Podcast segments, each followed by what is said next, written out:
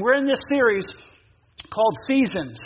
And this was really a series that um, the staff brought to me and said, This is something we need to talk about. And so we processed through it as a group, and, and this is where the idea of seasons came from. And I remember when I was uh, 17 years old, I had just given my life to Christ. And, uh, and the first thing I did when my youth pastor gave me a Bible was to look up what it, what it meant or what does the Bible say about being a man because I grew up with my mom in a one bedroom apartment in New York, and my brother grew up with my father in Virginia. So I didn't have a, a father figure, if you will, to invest in me, to teach me certain things. I didn't, I didn't see a husband wife relationship. So the first thing I started to look up in the Bible with that little ready reference he gave me was what does it mean to be a man? What does it mean to be a father and a husband? Those are the things I wanted to learn about. And I thought, well, who, who better to learn from than God. And so I studied and studied and studied all the scriptures that related to being a man and being a father and being a husband so I could be the best that I could be. And then I started looking at people within the church and how they were treating their families. And I, I picked certain families that I felt like were living out a biblical worldview. And I started really studying them. This was so, so important to me. And over the last few weeks, as we go in, we continue in this series, um, we've been asking a question because as I was striving to understand what it me- meant to be a man, a father, and a husband, and looking at the Word of God, where we, we started asking a question of each other, if you will. And it comes from 1 Kings chapter 18, verse 21, where Elijah says to the people, How long will you waver between two opinions? I didn't go seeking out what a man looked like, or what a father looked like, or husband looked like, according to culture. I really didn't have my own experiences, and so I went to the Word of God. And Elijah is challenging, even now, every single one of us, saying, How long will you waver between two opinions? If the Lord is God, then follow him and what the Word of God says. If Baal is God, then follow him. And the people said nothing. We need to speak up. We need to decide in our own hearts who are we going to follow? You got, you got to ask yourself the question who or what is the Lord of your life? Who or what is the Lord of your life? Your feelings, could it, maybe that's the Lord of your life. Maybe that, that's what drives you to make the decisions that you make. Maybe your feelings, your emotions, maybe it's your experiences. Well, I've experienced this and I experienced this. So you've built your worldview on what you've experienced in the past. Or maybe it's cultural pressure. Maybe it's societal pressure where you go to work, you go to school. We talked about this last week, and you get this pressure put on you. And so that's how you make your decisions. If people think this, if this new cultural theme comes along, or if some you know social new social identity or whatever it may be comes along, I go along with that because everyone else is doing the same thing, and I don't want to be out of the loop. I want to make sure that that I'm I'm in, I'm on the inside, I'm in the in crowd. I don't want people to think differently of me or not treat me well. I love this quote by Elisabeth Elliot. She said, The question is simple Who is your master? Because we're talking about what the Lord of your life is. And something has mastered you. Something, okay, something is your Lord, the Lord of your life. So the question is, what is that? She says, the question is simple. Who is your master? Once you once that's settled, you ask whether any word has been spoken. If it has, you have your orders. You ask if any word has been spoken. If it has, you have your orders. So when I was studying the Word of God and learning how to, what does it mean to be a man? What does it mean to be a father? What does it mean to be a husband? The Word has spoken to me. I have my orders. This is how I'm supposed to live. This is how I'm supposed to act. The question I'm going to come back to again this morning is how long will you, will you, will you waver between two opinions? Who is the Lord of your life? Who guides your life? If Jesus is the Lord of our lives, then Scripture guides us, guides us. And if the, if the scripture guides us, we also need to be sensitive to the Holy Spirit and make sure that we are constantly, constantly following after God. That the scripture is developing in us convictions and the Holy Spirit is working on us to live up to those convictions. So we need to understand that if you say, I ask Jesus to come into my heart, then Jesus is the Lord of your life. And if Jesus is the Lord of your life, then Scripture guides you to the convictions that you have about whatever social issues are going on at the time or whatever opinions I may or you may have. God gives us those opinions. God gives us that guidance. And so that's what we need to hold. We live in a culture, though, I understand this. We live in a, in a postmodern world. And culture is not always, if you will, um, open to a biblical worldview. It comes into conflict, if you will, with a biblical worldview. And so the questions we need to step back and ask ourselves is what are we going to follow? Who are we going to follow? Are we going to be pushed upon so that we make decisions not based upon the Word of God, but based upon what everyone else is telling us? God's expectation expectations for men and for, and for women may run contrary to our political correct society, okay, or our, our cultural climate. And yet, the, the definition of biblical manhood or womanhood is just that biblical. It is not based on emotions or it's not based on our experiences or our feelings or our culture. It's not cultural driven. It's not feelings driven. It's not emotions driven. It's not, it's not driven by those things. It is driven by the Word of God. So when it comes to, as we talk about these things, I'm not, I'm not trying to debate here. This is what the Word of God says. This is what God is telling us. And it's been a real encouragement and challenge, even challenge to me as I walk through this. But the encouragement is that this series was, was in a sense, not pushed on me, but placed on me by those around me who were saying, This is what we need to hear.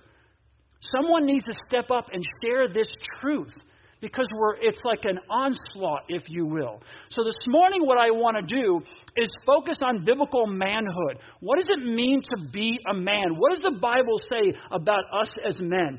Because even as Christians, we, we often debate the best way to apply, if you will, the Bible's concept of manhood we, we kind of, it, it's, it, it, it's even difficult for us sometimes to, to come to grips with when the Bible says this, you know, how am I supposed to live? In some cases, I think the church has failed to correctly define it.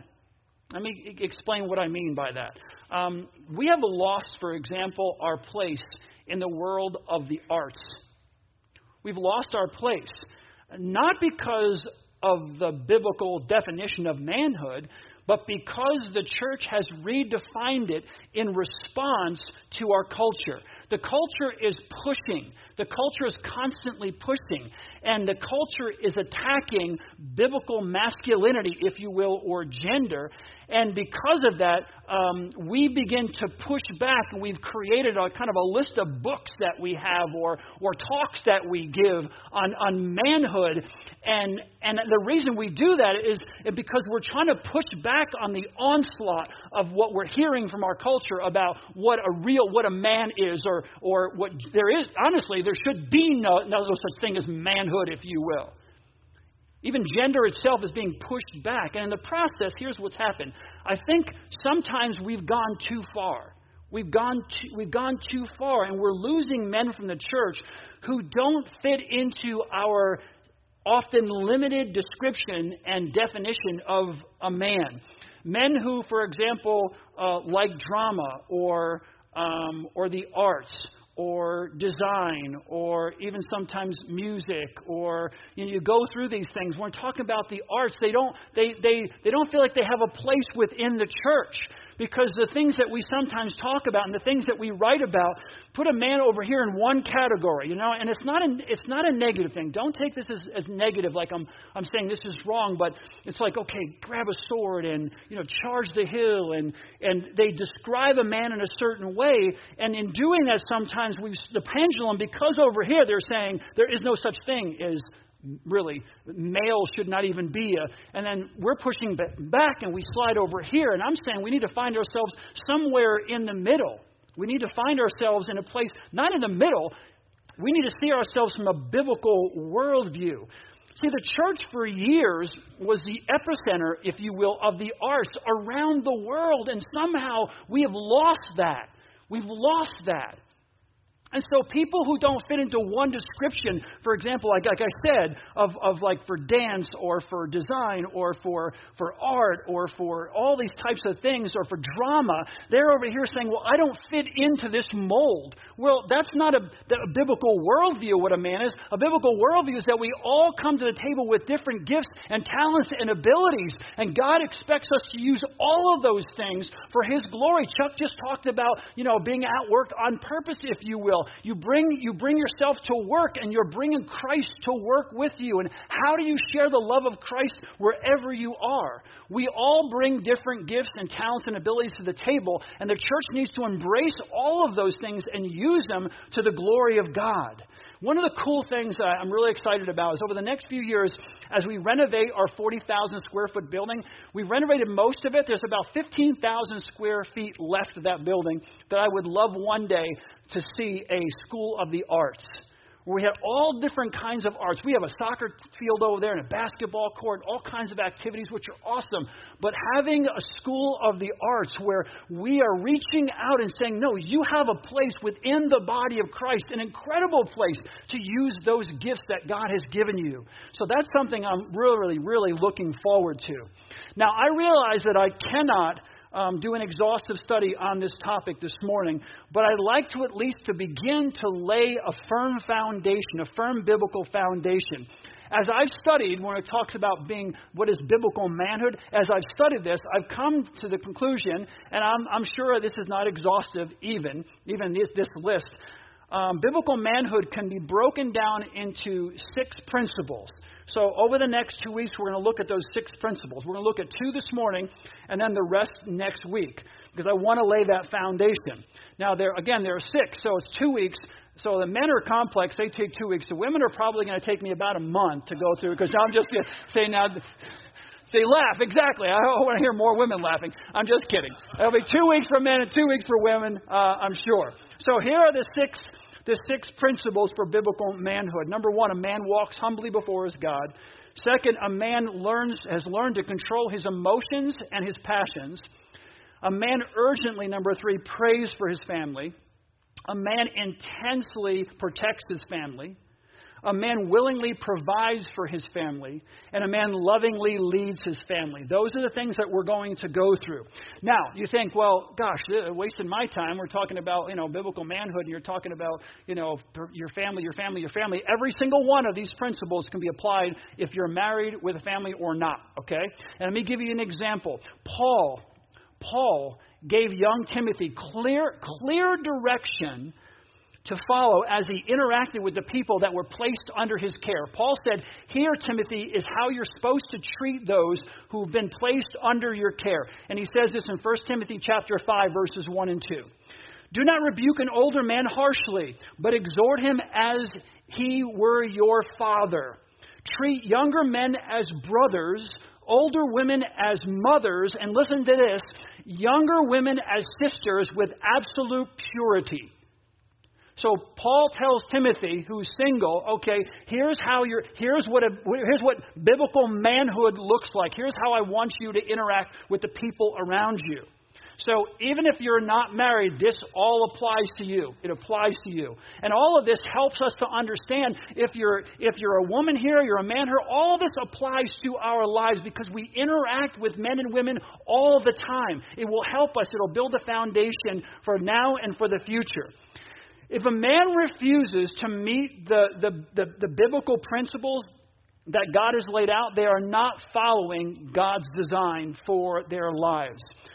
You can call yourself a male, but you cannot call yourself a man of God.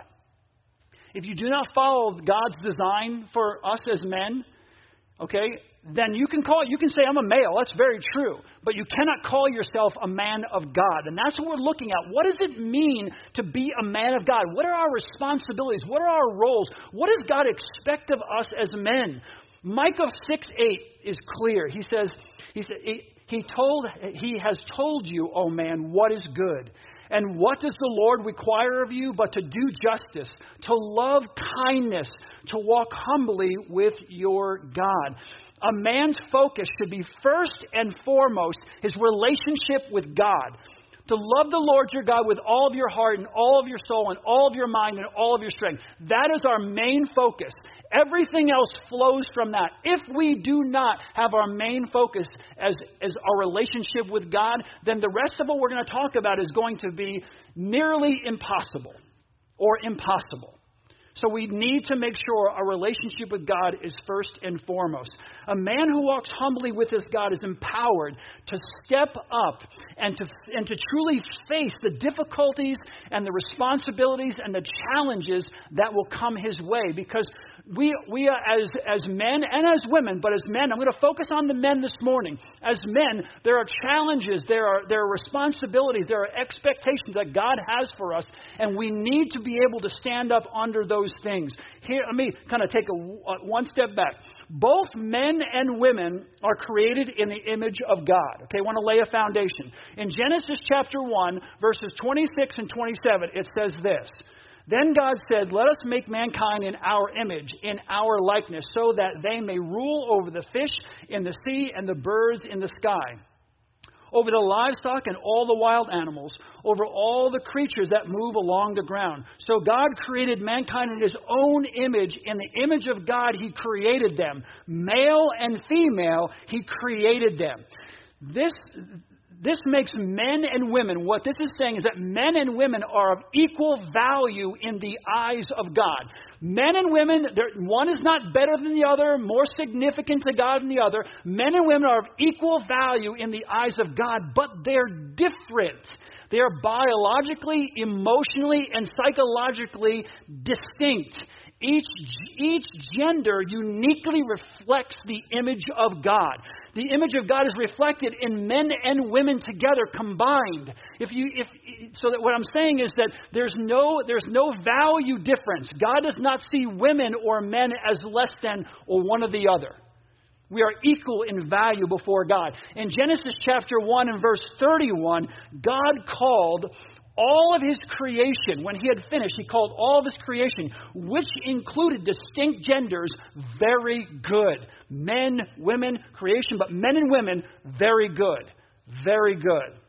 My point in saying all of that is that any discussion around biblical manhood has to include a godly view of women has to include a, a I mean, when talk about respect and godly view of women, for example, any mistreatment of women, including sexual abuse, verbal harassment, denying civil rights, equal pay, or in some cultures, denying education, is a violation of the image of God principle. Period.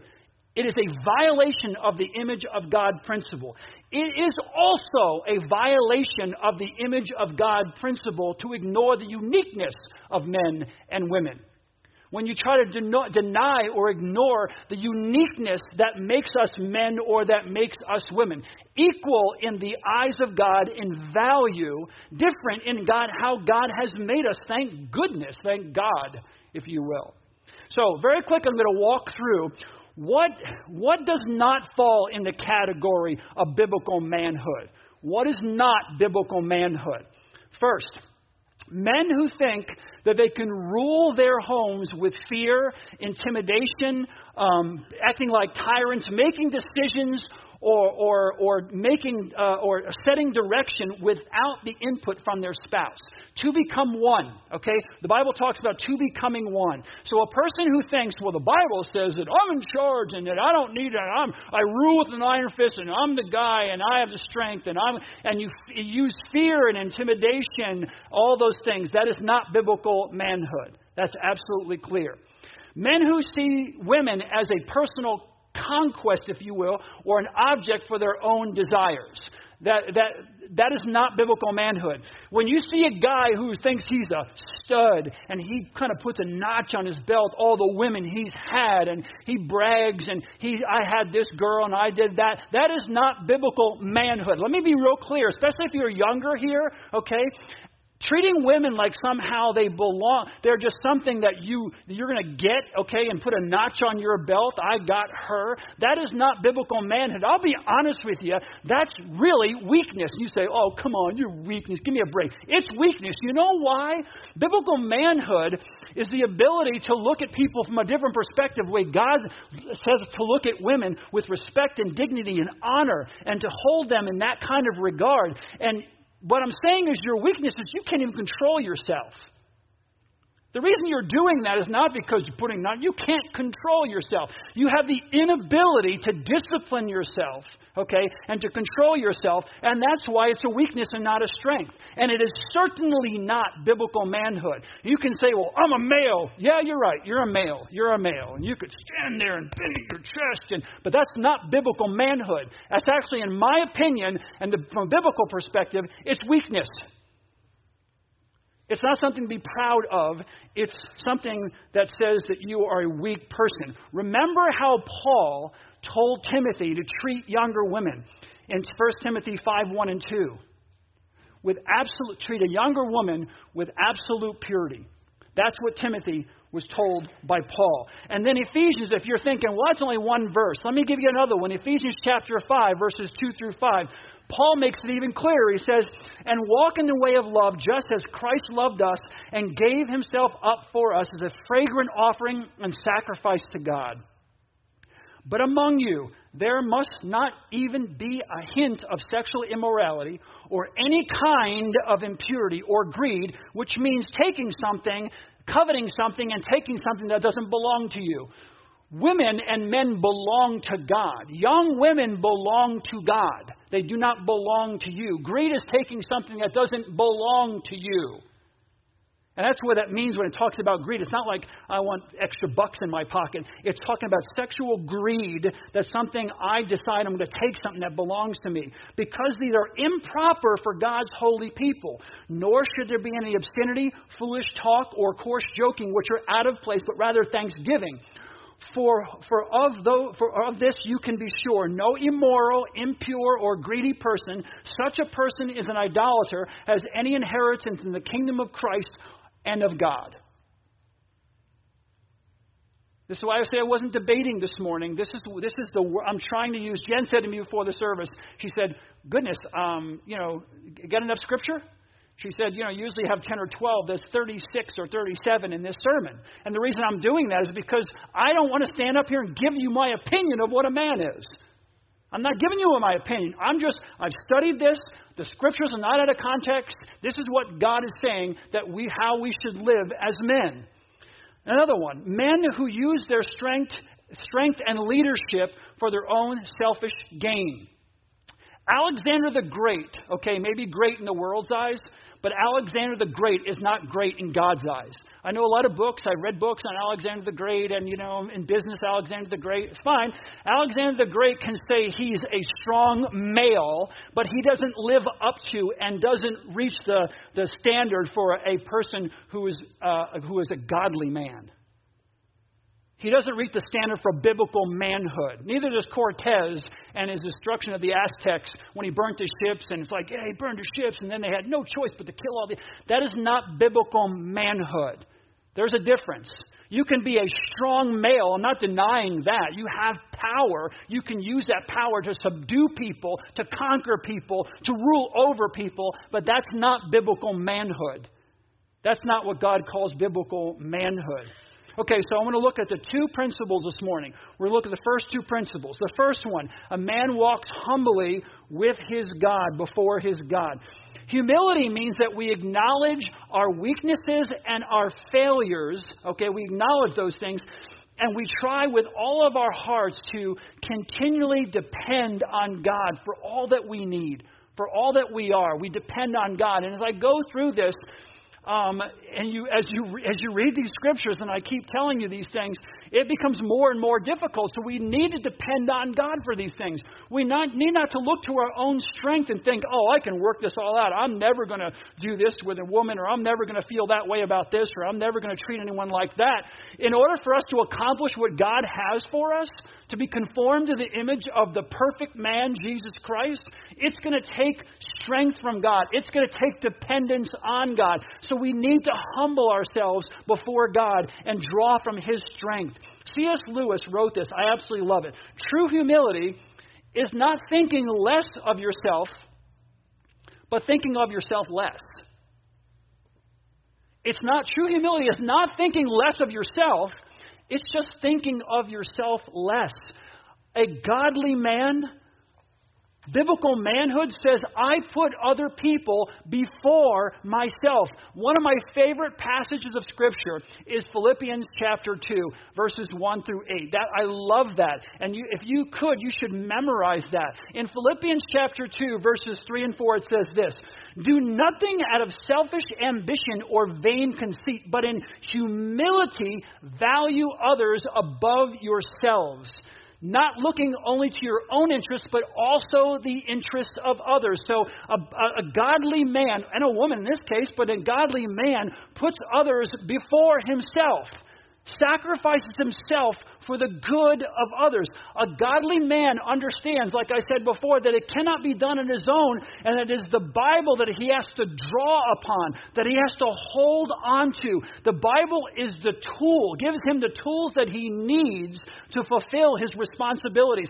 A godly man constantly is seeking the Word of God because he knows what I'm sharing with you this morning cannot be done on your own. It cannot be done. He understands Hebrews chapter 4, verse 12. For the word of God is active and alive, sharper than a double edged sword. It penetrates even to dividing soul and spirit, joints and marrow. It judges the thoughts and the attitudes of the heart. And that's what we need. We need a judge, God, judging our thoughts and judging our attitudes and our actions and how we treat other people. But the man of God knows the only place to draw from that strength is the resurrection power of Jesus Christ and comes from the Word of God. A humble man is also a man who serves willingly. He serves, he serves willingly. He, he, he will serve others with a joyful heart. And, and for a, a man of God, there's nothing more fulfilling, more satisfying than knowing that his acts of kindness are impacting and challenging and encouraging and making other people's lives better. That's, that, there's nothing more exciting, more fulfilling to a man of God than to know that his kind acts, his kind acts are impacting the lives of the people around him and maybe around the world, people he doesn't even know. That's the heart of a man of God. He also takes correction well. Um, men, I'm not going to, you know, some of you are different, but men in general, um, guys, we, we don't take correction very well sometimes. And when we mess up, we don't fess up like we should sometimes. That's something that, and again, nothing to don't we don't have to beat ourselves up. It's just something we need to we need to work on, if you will. Pride for a man sometimes pride is is that overwhelming power that won't allow him to make the right decisions or when he makes decisions and they're not they're not the right decisions won't go back and and apologize for them. We need to learn to apologize. We need to learn to to to man up if you will when we make mistakes take ownership of those mistakes say we're sorry because it's something we can learn from. A humble man learns from God and from others willingly. He wants to learn from every single one of his mistakes and he sees mistakes and failures as stepping stones to future success. It is okay to say, here's what the Word of God says, and here's what the Word of God says, and here's what the Word of God says, and then for Jeff, on a regular basis, to fall short of what the Word of God says, I'm going to raise my hand and say, I do. But when I tell my son not to let his emotions dictate his actions, and then I do it in front of him, for the dog made me mad, or this made me upset, or something over here, I then go back to my son, or whoever is that, my wife, or my other children, or my grandchildren, grandchildren and go back and apologize for not fulfilling or living up to what God expects of me. That doesn't. Uh, here's the trap for us guys. We think that lowers us in the eyes of our children and our spouse and our grandchildren and people around us. It doesn't. It does the opposite. When you can admit your mistakes and you apologize, it raises you up. And the people who, who don't see it that way, you don't want them a part of your life anyway. People outside your family, your family's going to see it that way. People who don't are just immature, and you probably it doesn't really matter what they think anyway. 95% of the time, when we admit our mistakes, we, we are raised up in people's minds. A, a godly man or a humble man is also gentle. They're gentle. Listen to what I'm saying and picture someone in your mind as I say this. There is great strength expressed in acts of gentleness. Remember your grandfather or a teacher or your dad or someone in your life when you have a when there is a when a, a man is strong and you see them as strong when they show acts of kindness and gentleness there is there is great strength expressed in acts of gentleness. You see a man doing something that you normally don't see a man doing, you know, interacting with a child or, or showing that. You, you think they, again, they're raised up in your mind. Gentleness is a powerful, powerful thing, and a humble man has a gentle heart. He may have great strength, but he doesn't show it off. And I mean show it off in a bad way. You're working out and everything, and you can't help showing it off. If you're strong, you're strong. It's okay. Okay? But he doesn't show it off in the wrong way. When a strong man is around the weak or the young, those people are never afraid of his strength. They never fear his strength. And I'm talking to the younger ones here, especially. A, a, a, a man of God is never a bully. He never uses his strength to bully other people, to bully his weaker friends, to torment people who are weaker than him, to take advantage. A, a godly man never bullies anyone. The, the weak only experience his strength when he is defending them.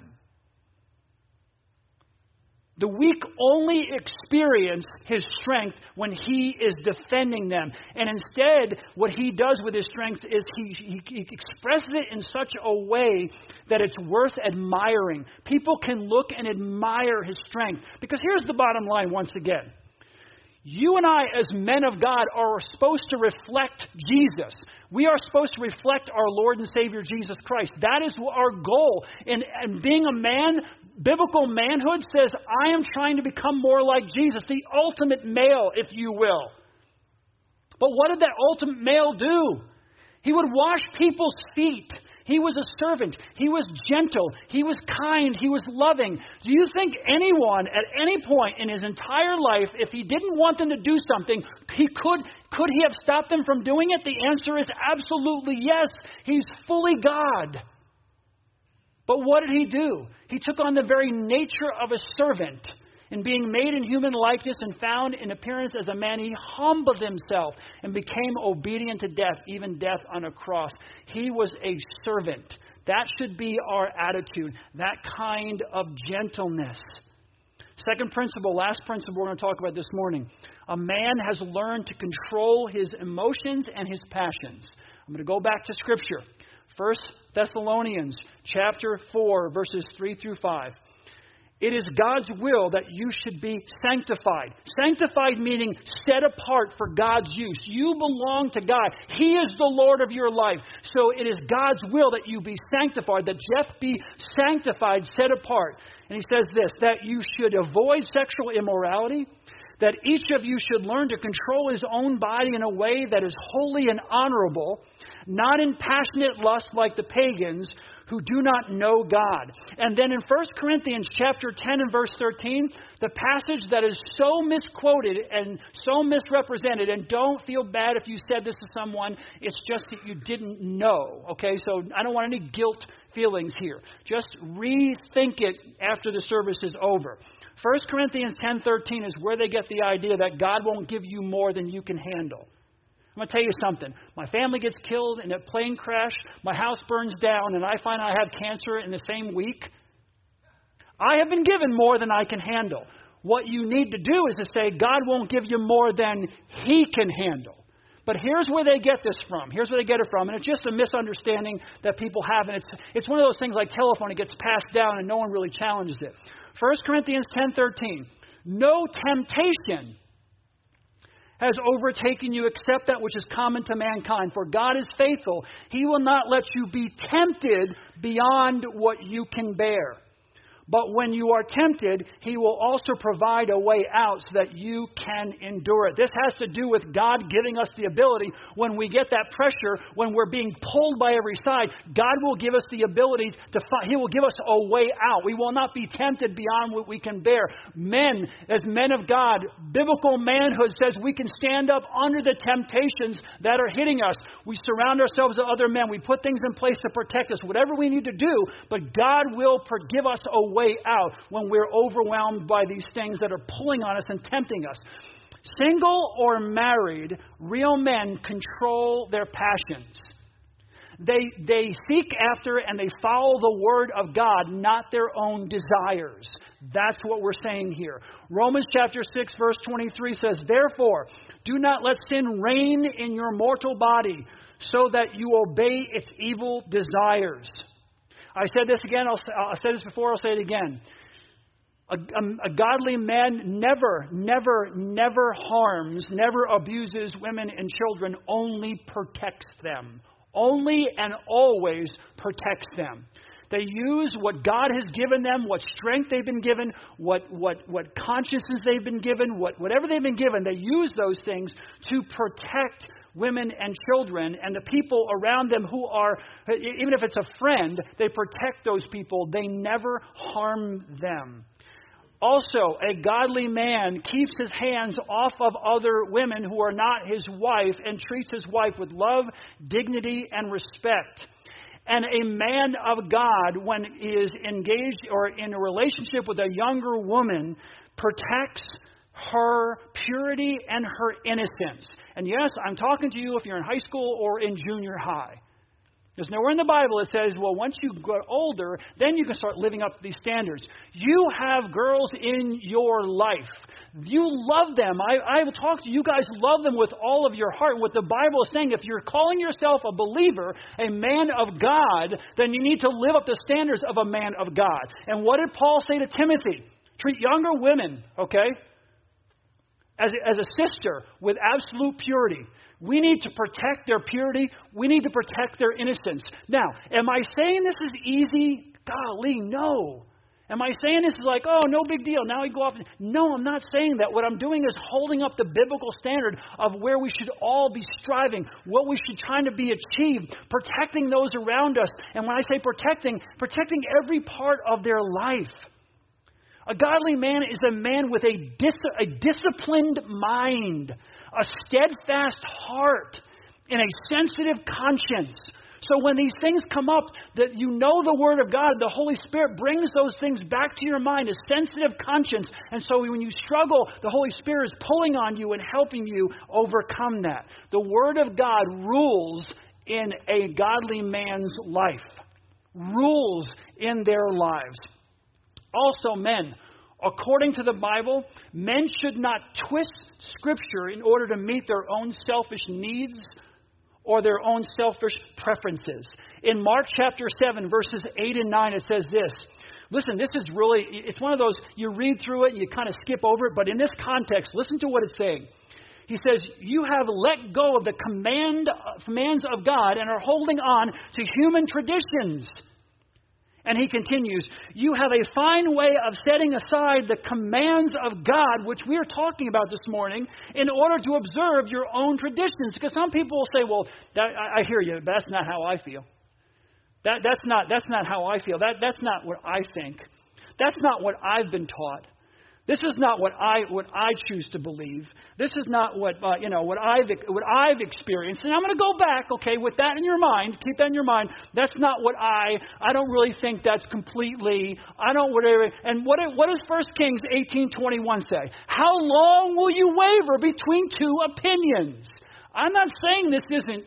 I'm not saying this isn't hard. I'm just saying it's true. This is biblical manhood. This is true. Well, I don't feel, or I think you're being a little ridiculous, you know, a hint of sexual immorality. I didn't say it. Hear me. I'm not the one saying treat a younger woman with, with, uh, like a sister with absolute purity. I'm just reading it. So people are saying, teach us. What does it mean? What does biblical manhood mean? This is it. This is what God is saying to us as men. This is how we should be try, trying. Let me go back. Trying to live our lives. Guys, this isn't a debate. What I'm telling you is not a debate, and God's not going to lower the bar so that we can kind of, or raise the bar, if you will, and so we slip right underneath it. God's not, God is not going to lower the bar so it makes it, He's not going to do it. This is what the Word of God says. This is how we should live our lives. The godly man strives to conform to the image of Jesus Christ, not find loopholes. Well, how far can I go with this? Or how, how much can I do before I, whatever, fall off the cliff? You know what I mean? It's like, that's not the questions we should be asking. We should be asking, how can I become more like, the, like my Savior, the person I say is the Lord and Savior of my life? We sing songs about Him. How can I become more like Him? Not how I, how far can I go from His perfect standard before I actually fall over the cliff? That's not the questions we should be asking. God is not debating us in this discussion, and we shouldn't be looking for loopholes. Let me close with uh, let me close with a bit of encouragement. okay. Sorry. Uh, let me close with a little bit of encouragement. Um, a godly man understands, you say, this is not going to start out, it's going to start out the same way I've been talking to you, but a godly man understands that he is to strive after holiness, okay? To be conformed to the image of Christ. But a godly man also understands, all right? He understands that he's going to fall short in this life. We're going to fall short. I raise my hand first everything we talked about. I mean, we're, we we are all guys. We're going to fall short in some of these areas, all right? Even little bits here, or, or we, you know, we lose our temper. We're telling our our sons to do this and our daughters to do that, and asking our wives to do this, and all of a sudden we're falling short. And we're going to fall short in those areas. I totally understand that. But a godly man then knows what to do. He goes back to the Word of God and asks God, How do I remedy this? And my, one of my other favorite passages of Scripture is 1 John chapter 2, verses 1 and 2. It says this My dear children, just picture this as, you know, my dear, they're right, my dear children, I tell you all of this so you will not sin. Let's pray. No, that's not. I tell you this so you will not sin. But he says, But if anyone does sin, we have one who speaks to the Father in our defense Jesus Christ, the righteous one. He is the atoning sacrifice for our sins, but not only for ours, but also for the sins of the whole world. I tell you this so you will not sin. Everybody good? Fine? We read the scriptures. We're all clear. I tell you this so you will not. My dear children, he uses those words, my dear children. I tell you these things so you will not sin. But, reality. If anyone does sin, we have one who speaks to the Father in our defense, Jesus Christ, the righteous one. When you ask Christ to come into your life, you said, I'm going to live my life to try to be conformed to the image of Jesus Christ. But you also realize you're under grace and not under law. And there are times that we're going to fall short. And when we fall short, we need we need, as people, but I'm going to say as men this morning, we need to go and repent ask God to forgive us. Once God forgives us, okay, we need to move forward. We need to keep striving to become the best that we can be, to become more like Christ. But here's the thing I want to, I want to point this out again, because many of you may, may not have heard this, maybe heard me say this in the past. There is a difference between condemnation and conviction, okay? What men often feel is condemnation. You are such a loser. I can't. You read the Word of God. How long you been a Christian? You still struggle with this. You still fall in this temptation. You still make mistakes. You still. What kind of man are you? What kind of thing? If you are really a Christian, if you really love Jesus, if you really, and you feel shame and guilt and it's piled on you, that's condemnation. But the Bible says, therefore, there is no condemnation for those who are in Christ Jesus. There is no condemnation. Why? Because there's conviction. The Holy Spirit, the enemy can, tries to condemn, the Holy Spirit convicts. And when the Holy Spirit convicts Jeff, Jeff then goes and says, God, forgive me. I've fallen short. Help me to, to be stronger next time. And I ask for forgiveness.